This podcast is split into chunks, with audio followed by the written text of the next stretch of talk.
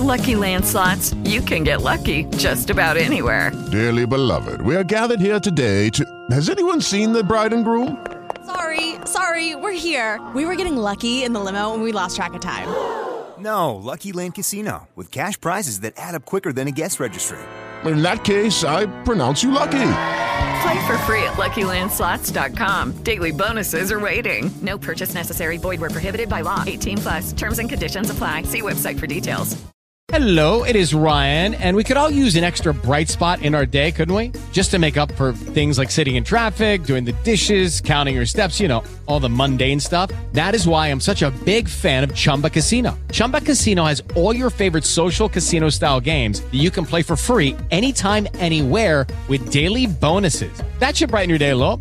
Actually, a lot. So sign up now at chumbacasino.com. That's chumbacasino.com. No purchase necessary. VGW Group. Void were prohibited by law. See terms and conditions. 18 plus. Mientras el Día de San Valentín se celebra con cierta emoción en los Estados Unidos, hay un pequeño pueblo en Indiana donde desde hace cuatro años el Día de los Enamorados es sinónimo de dolor, miedo y desconcierto. Al mediodía del 14 de febrero de 2017, en un sendero ecológico de esa localidad, fueron encontrados los cuerpos sin vida de dos pequeñas de 13 y 14 años. Un terrible crimen que a día de hoy no tiene a nadie tras las rejas, pese a que hay un video, una foto y hasta una grabación de la voz del principal sospechoso. Lo que sí hay es una lista de personas de interés, cada una con un prontuario delictivo más particular que el anterior, y también la sensación de que muy pocos datos relevantes de la investigación han sido publicados.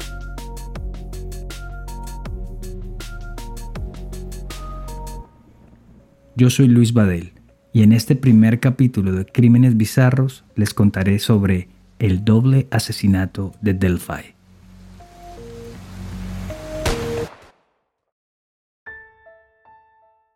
Pasado el mediodía del 13 de febrero de 2017, Abigail Williams, de 13 años, y Liberty German, de 14, salieron a dar un paseo por el sendero histórico de Delphi, un entramado de caminos en este pequeño poblado de la zona metropolitana de Lafayette, en el estado de Indiana.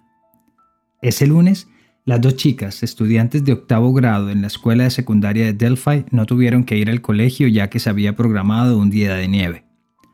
Por eso no fue raro para nadie que Abby y Libby, como las llamaban, hayan decidido pasar parte de la tarde recorriendo el sendero, un destino favorito no solo de deportistas y amantes de la naturaleza, sino también de adolescentes que buscan un poco de libertad al aire libre.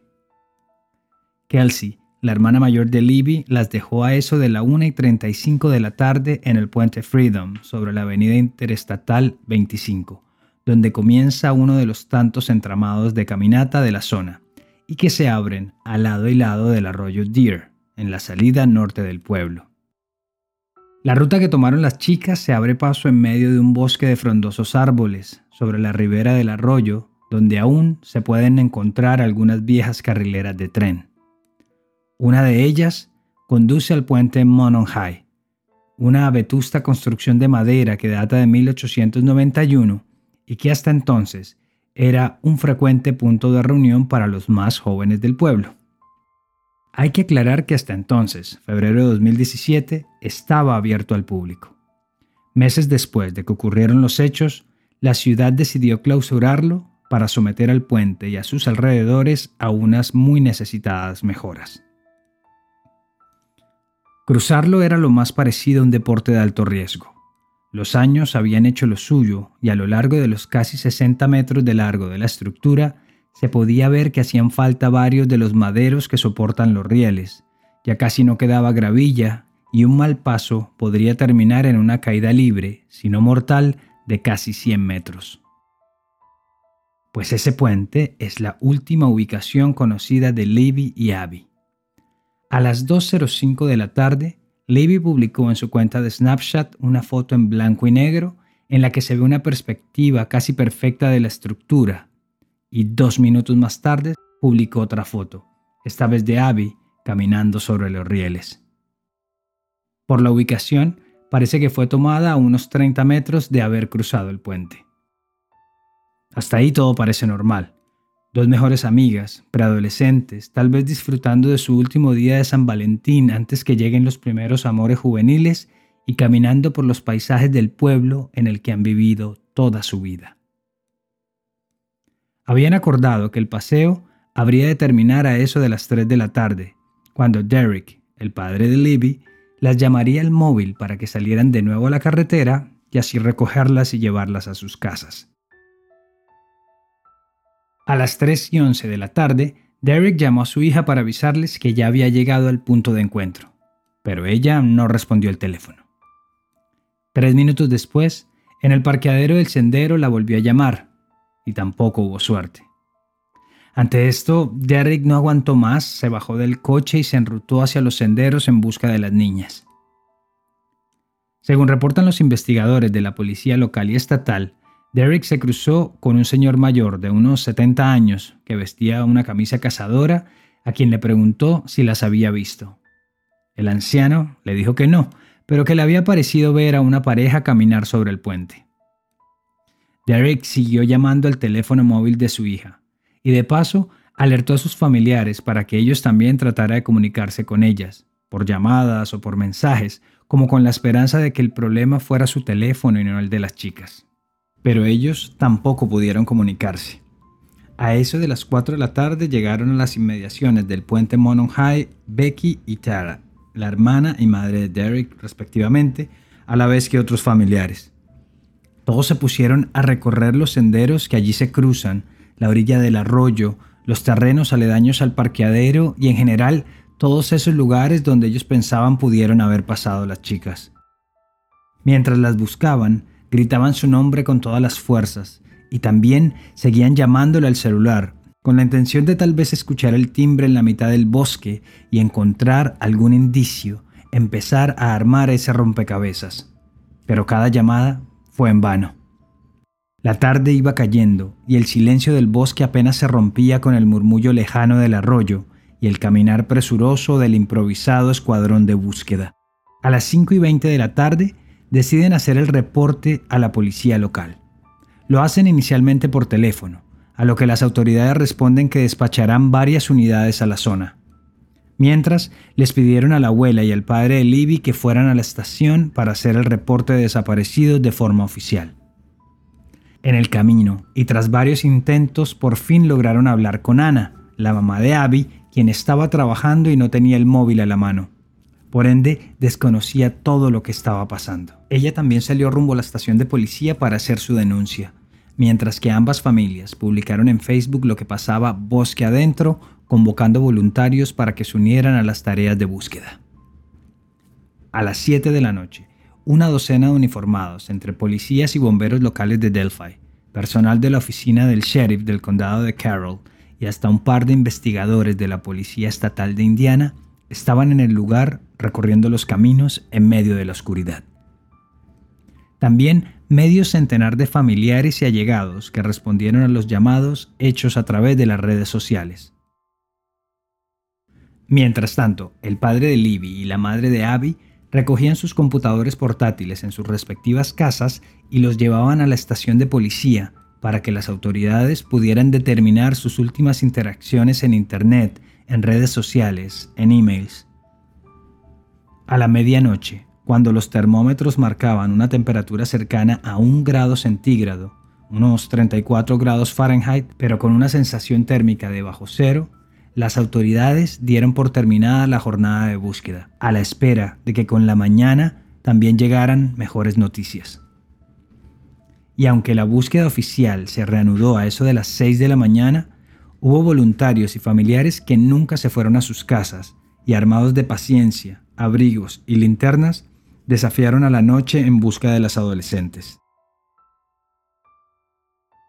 Los periodistas hacían sus reportajes en vivo y en directo desde la boca del puente o a las afueras del edificio municipal de Delphi, donde se reunía el personal de rescate, a la espera de noticias o algún familiar conocido de las chicas que quisieran hablar en la próxima emisión de los noticieros. A la mañana siguiente, la búsqueda se dividió en dos grupos. Uno que las buscaba en los locales, calles y otros lugares que las chicas solían frecuentar en el pueblo, y otro que investigaba en los alrededores del puente y en los sectores más alejados del sendero histórico.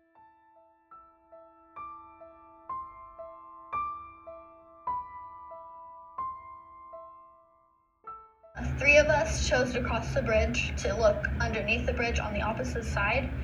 Um, and that's where I ended up hearing that we found the bodies. La voz que escuchamos es la de Kelsey German, la hermana mayor de Libby. Ella dice, tres de nosotros decidimos cruzar el puente para mirarlo desde el lado opuesto, desde abajo, y fue entonces cuando escuché que habían encontrado los cuerpos.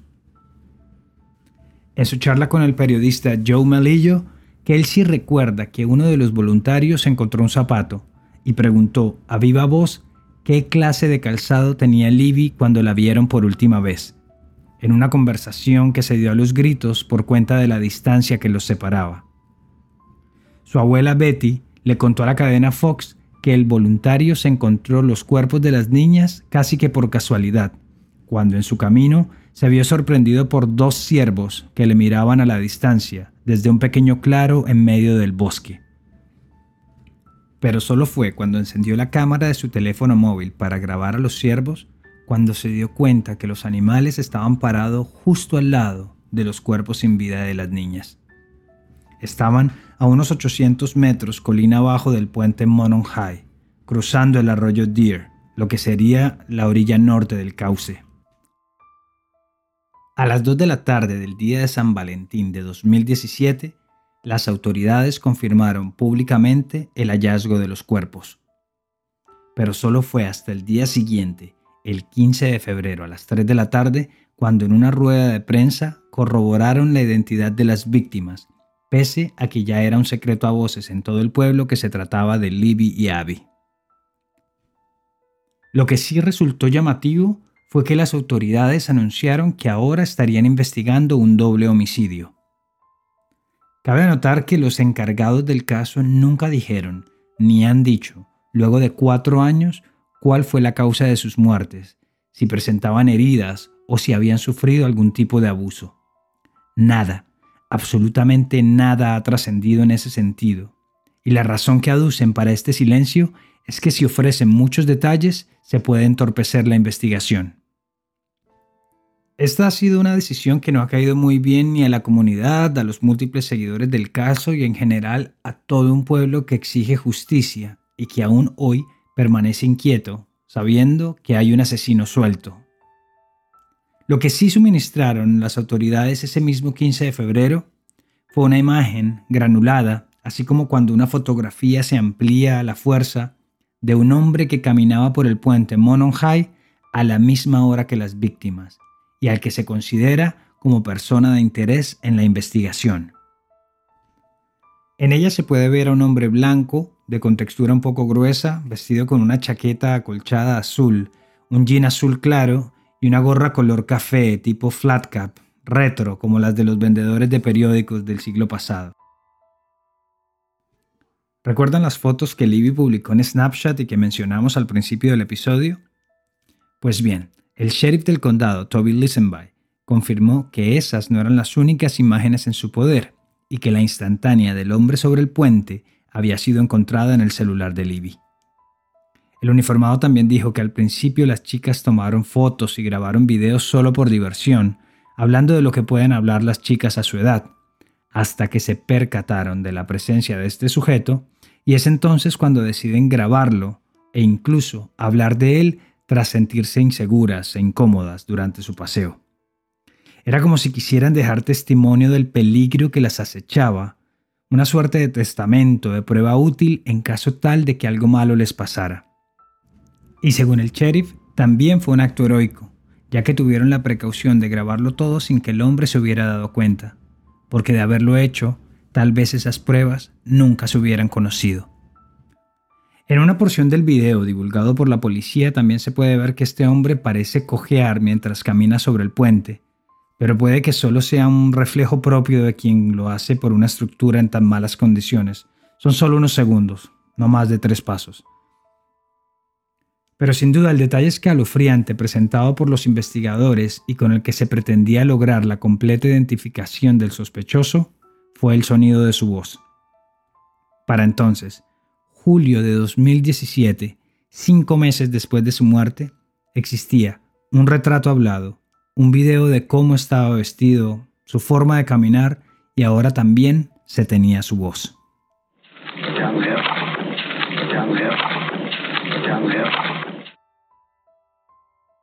Down the Hill, que en español podría traducirse como abajo en la colina, a bajar la colina.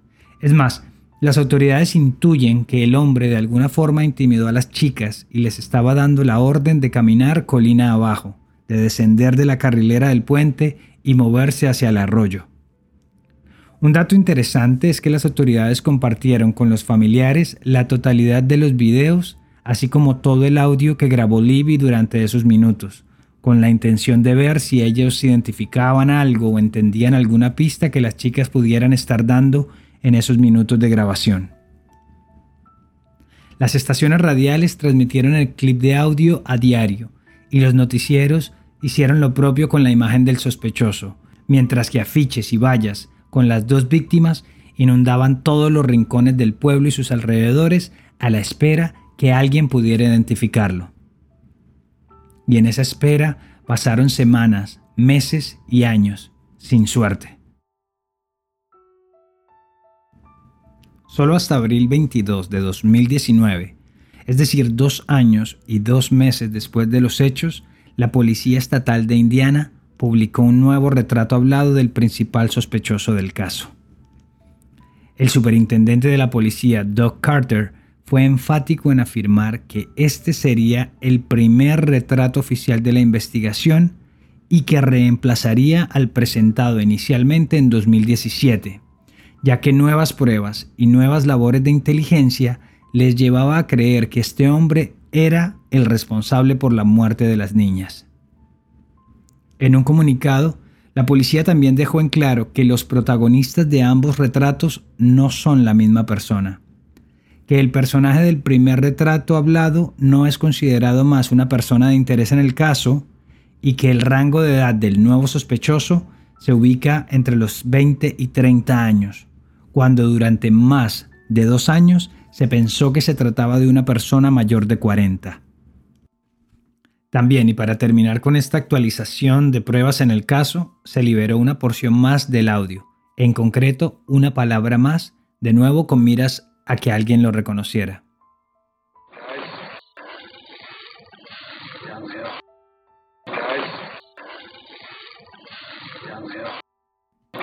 Guys, down the hill. Ahora se podía escuchar claramente Guys, down the hill. Algo así como que chicas, para abajo. Lo que ratifica esa primera hipótesis de que el hombre les estaba dando una orden, coaccionándolas para que bajaran la colina. Pero ya, eso fue todo. Esas nuevas cápsulas de información no fueron de mucha utilidad y hoy por hoy el caso sigue siendo un misterio. Un misterio que es alimentado en la televisión nacional estadounidense en programas como 60 Minutes, Dateline o en el canal Discovery. Por eso cada vez que un nuevo nombre o un nuevo dato se relaciona con la investigación, el caso vuelve a acaparar todos los titulares de la prensa. Eso pasó con Daniel Nations, quien en septiembre de 2017 se convirtió en la primera persona de interés de la investigación. Solo para dejar claros los conceptos, en el lenguaje judicial hay una clara diferencia entre la persona de interés, el sospechoso y el perpetrador. La persona de interés se refiere a aquel individuo que según las autoridades podría tener información pertinente al caso que se está investigando. El sospechoso, por su parte, es la persona específica que las autoridades creen pudo haber cometido el crimen, mientras que el perpetrador sería la persona que cometió el delito como tal, pero solo se puede llamar así una vez un fallo judicial lo haya dictaminado. Ok, volviendo a Delphi, Daniel Nations, de 31 años y con un largo coqueteo con la justicia, sería el primer nombre que públicamente se relacionó con el caso. Todo comenzó cuando fue detenido por la policía en Woodland Park, Colorado, a 1930 kilómetros de distancia de Delphi. Era el 25 de septiembre de 2017 y Nations manejaba su carro con su entonces esposa Caitlin y sus dos pequeños hijos cuando fue detenido por la policía local por llevar rotas las farolas traseras de su coche. Tras registrar el vehículo, los oficiales encontraron que tenía un rifle calibre 22 en su interior. Todo normal en un país donde el porte de armas no escandaliza a nadie. Pero entonces, luego de cotejar sus datos con la central, descubrieron que Nations estaba cumpliendo una sentencia probatoria en el vecino estado de Indiana por dos casos de indecencia pública y que hacía parte del registro de depredadores sexuales en ese estado. Uno de los términos de la condena incluía que si se mudaba a otro estado de la Unión, era su obligación notificar de inmediato su nuevo destino, es decir, el estado de Colorado, orden que no acató. Primer problema. Segundo problema, encontraron que meses antes había llegado a un acuerdo con la fiscalía en un caso en el que se le acusó de amenazar con un hacha a varios visitantes de Mount Herman, un parque nacional de la zona. Y tres, por si la suerte le parecía escasa, una semana atrás, es decir, el 17 de septiembre, una foto suya manejando su viejo carro por los caminos de tierra del parque había llamado la atención de las autoridades que investigaban la desaparición de un ciclista de 60 años, llamado Tim Watkins y que aparecería muerto unas horas después producto de un disparo en la frente. Incluso se llegó a especular que el arma homicida sería un proyectil calibre 22, que coincide con el rifle encontrado en el coche de Nations, pero para su fortuna, el sheriff del condado de El Paso nunca confirmó este detalle de la autopsia y tampoco lo llamó como sospechoso en el caso del ciclista muerto. Como ya lo hemos dicho, la investigación del caso de Delphi ha sido un poco críptica en los detalles y nunca trascendió por qué y cómo se dio la relación del caso con Daniel Nations, salvo el hecho de que hay un innegable parecido físico con el retrato hablado del hombre del puente. En una entrevista que Nations dio al diario The Gazette en agosto de 2018, afirmó que le dolía y le molestaba que lo compararan con aquel retrato hablado que es cierto que había cometido errores en el pasado y que por ellos había perdido todo, pero que él no era un asesino. Yo solo quiero recomponer mi vida. Perdí a mi esposa y a mis hijos por culpa de este caso. Quiero que la gente sepa la verdad, que sepa que yo no soy un monstruo. Para su bien, unos meses después, la Policía Estatal de Indiana descartó cualquier teoría que lo relacionaba con el caso y tras una prueba de ADN que asegura le practicaron y otros detalles que nunca sabremos, ya fue descartado de la investigación. Otro nombre que posteriormente fue vinculado con la investigación fue el de Thomas Bruce, del estado de Missouri, quien a diferencia del amplio historial de Daniel Nations, solo había recibido una multa de tránsito por allá en el 2001. Incluso, durante cuatro años había sido el pastor de la iglesia La Capilla del Calvario que él mismo había fundado en Cape Girardeau. Pero 17 años después, en noviembre de 2018, entró a las ligas mayores del crimen cuando secuestró a tres mujeres, las empleadas de un almacén de artículos religiosos en Baldwin, a las afueras de San Luis. Ese día, Bruce entró al almacén Catholic Supply, ubicado en una plazuela comercial sobre la famosa Ruta 66, pasadas las 3 de la tarde pero al notar que solo había tres mujeres en el lugar, dijo que había olvidado algo en su coche y que ya regresaría. Y vaya que lo hizo. Volvió con un arma de fuego, las amenazó, las condujo al cuarto trasero del local y allí las obliga a desvestirse y a realizar actos sexuales y de sodomía entre sí, hasta que una de ellas se rehusó, a lo que Bruce respondió sin ninguna duda con un tiro en la frente. Su nombre era Jamie Schmidt y tenía 53 años. Después, abusó de las otras dos mujeres al lado del cuerpo sin vida de su compañera y al poco tiempo se fue del lugar como si nada hubiera pasado. Horas más tarde, tras la reconstrucción de los hechos, la revisión de las cámaras de seguridad y el testimonio de algunos transeúntes, su imagen ya estaba rodando por todos los medios de comunicación locales. Y fue entonces cuando saltaron las alarmas por su increíble parecido físico con el primer retrato hablado del hombre del puente. Además, no es que este terrible caso se hubiese presentado al otro lado del país. Había pasado justo en un estado vecino a no más de cinco horas de recorrido. Su captura se produjo muy pronto y de una forma bien particular.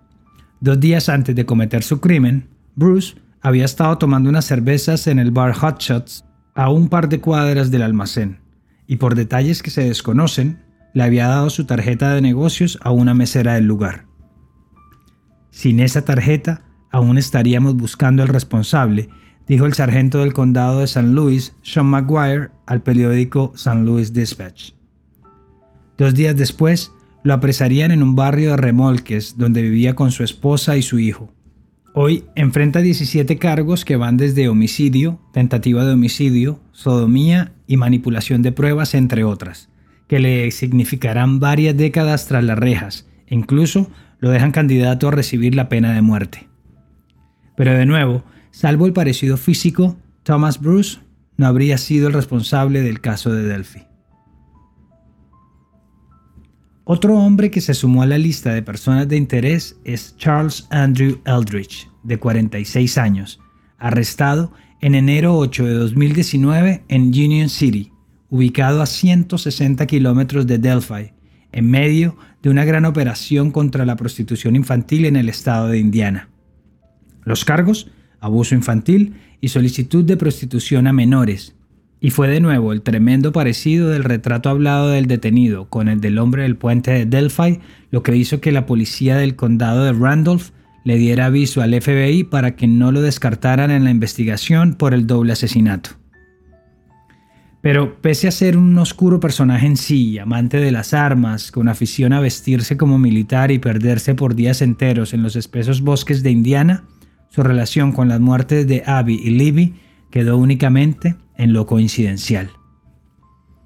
Algo similar le ocurrió a Paul Eater, de 55 años, quien estaba siendo investigado por el secuestro y violación de una mujer de 26 años en hechos ocurridos el 22 de junio de 2019 en el condado de Boone, también en Indiana.